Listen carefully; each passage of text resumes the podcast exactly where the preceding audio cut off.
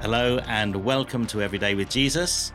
Here from Waverley Abbey, it's Friday, September the 17th. Our subject today is Enjoy Life, and we're reading from Ecclesiastes chapter 5, verses 16 to 20. In verse 19, the Bible says, Moreover, when God gives someone wealth and possessions and the ability to enjoy them, to accept their lot and be happy in their toil, this is a gift of God. As disciples, we accept that all we have comes from God. 1 Chronicles chapter 29 verse 14. Each of us is invited to live life with our eyes firmly fixed upon God. However, it's so easy to be distracted by the appetites that stir within us, from greed to lust.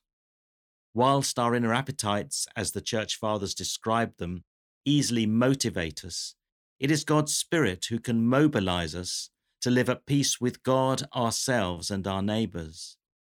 In our pursuit of inner peace, we may explore many disciplines. Yet Scripture reminds us that contentment is found in God alone.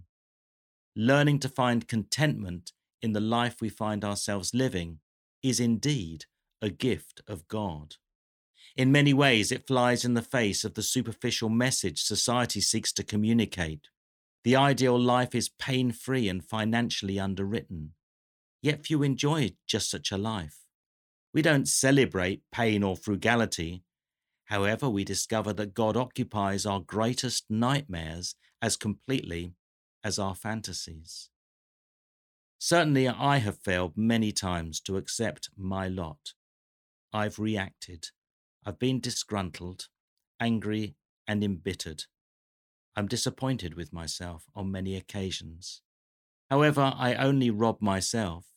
Straining to set myself free, my struggles only deepen my despondency, whilst I lose sight of God, and all too quickly blame God, making him the scapegoat for all my troubles.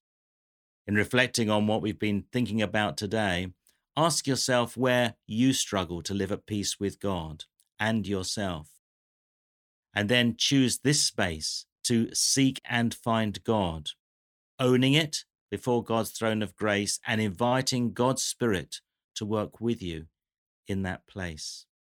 Let's pray together. Lord, may I give thanks every day for the life I have entrusted to you, and may I live with both eyes focused upon you alone. Amen.